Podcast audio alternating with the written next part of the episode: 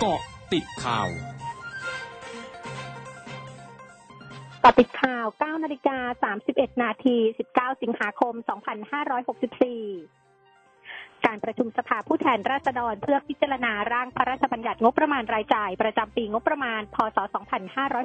2565 กรอบวงเงิน 3.1 ล้านล้านบาท วาระ 2 วันที่ 2 จะเริ่มขึ้นในเวลา 9 นาฬิกา 30 นาที โดยจะพิจารณาต่อในมาตรา 9 งบประมาณรายจ่ายกระทรวงการคลังและหน่วยงานในกำกับจำนวน 1948 ล้านบาท หลังวานนี้ผ่านไปแล้ว 8 มาตรา ประธานการประชุมสั่งปิดประชุมในเวลา 20 นาฬิกา 15 นาที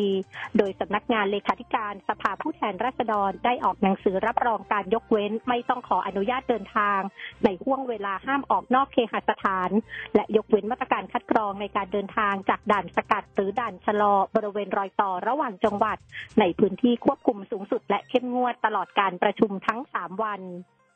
ขณะที่นายชวนหลีกภัยประธานสภาผู้แทนราษฎร ระบุภาพรวมการประชุมเพื่อพิจารณาร่างพระราชบัญญัติ งบประมาณรายจ่าย ประจำปีงบประมาณ พศ 2565 ในวาระ 2 และ 3 ถือว่าใช้ได้ โดยวันนี้จะเริ่มอภิปรายที่มาตรา 9 คาดว่าเวลาที่เหลืออีก 2 วันน่าจะเพียงพอ ซึ่งอาจจะจบในวันที่ 20 สิงหาคมนี้ ส่วนกรณีหากมีผู้ชุมนุมมาที่รัฐสภานั้นได้เตรียมการรับมือไว้แล้ว สามารถมายื่นหนังสือได้แต่จะต้องเป็นการชุมนุมที่ปราศจากอาวุธ ซึ่งไม่ต้องมีการยกระดับการดูแลความปลอดภัย เจ้าหน้าที่ดูแลตามปกติ เพียงแต่ต้องไม่ประมาท พลอากาศโทฐานะจันอัมภัยเจ้ากรมกิจการพลเรือนทหารอากาศ ในฐานะโฆษกกองทัพอากาศ เผยถึงกรณีสื่อมวลชนนำเสนอข่าว มีข้าราชการกองทัพอากาศ โพสต์ข้อความในลักษณะแสดงความคิดเห็น ดูหมิ่นข้าราชการตำรวจ ซึ่งปฏิบัติหน้าที่รักษาความสงบเรียบร้อยของผู้ชุมนุมว่า ขณะนี้อยู่ระหว่างดำเนินการตามระเบียบของทางราชการ และให้ผู้บังคับบัญชาพูดคุยเพื่อสร้างความเข้าใจให้คำแนะนำการปฏิบัติตนเพื่อเป็นข้าราชการทหารที่ดีทางนี้พลอากาศเอกแอร์บูสุทธิวัน ผู้บัญชาการทหารอากาศ ได้เน้นย้ำกำลังพลเกี่ยวกับการประพฤติและวางตนให้อยู่ในระเบียบวินัย และเป็นที่พึ่งของประชาชน โดยไม่ปิดกั้นเรื่องการแสดงความคิดเห็นตามระบอบประชาธิปไตย แต่ไม่ควรพาดพิงบุคคลอื่นในลักษณะก่อให้เกิดความขัดแย้ง และตระหนักถึงความรักความสามัคคีของคนในชาติเป็นสำคัญ นายอนุชาบุรพชัยศรีโฆษกประจำสำนักนายกรัฐมนตรีเผยพระราชบัญญัติยาเสพติดให้โทษ ฉบับที่ 8 พุทธศักราช 2564 ซึ่งจะมีผลบังคับใช้ในวันที่ 24 สิงหาคมนี้ จะเป็นการปลดพืชกระท่อมออกจากยาเสพติดให้โทษทำให้ประชาชนสามารถปลูกและขายได้ รวมทั้งมีการปล่อยผู้กระทำความผิดตามกฎหมายพืชกระท่อมในวันดังกล่าวจำนวน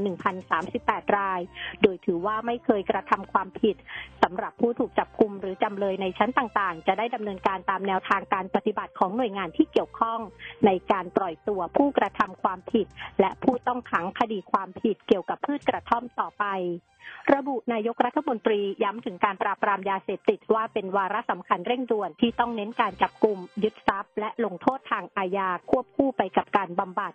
ขณะเดียวกันต้องรณรงค์สร้างการรับรู้และภูมิคุ้มกันในกลุ่มเป้าหมายทุกช่วงวัย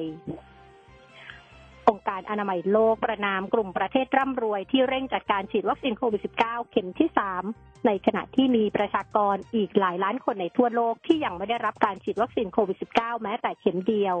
โดยผู้เชี่ยวชาญขององค์การอนามัยโลกเน้นย้ำว่า ยังไม่มีหลักฐานทางวิทยาศาสตร์ที่เพียงพอต่อการบ่งชี้ว่า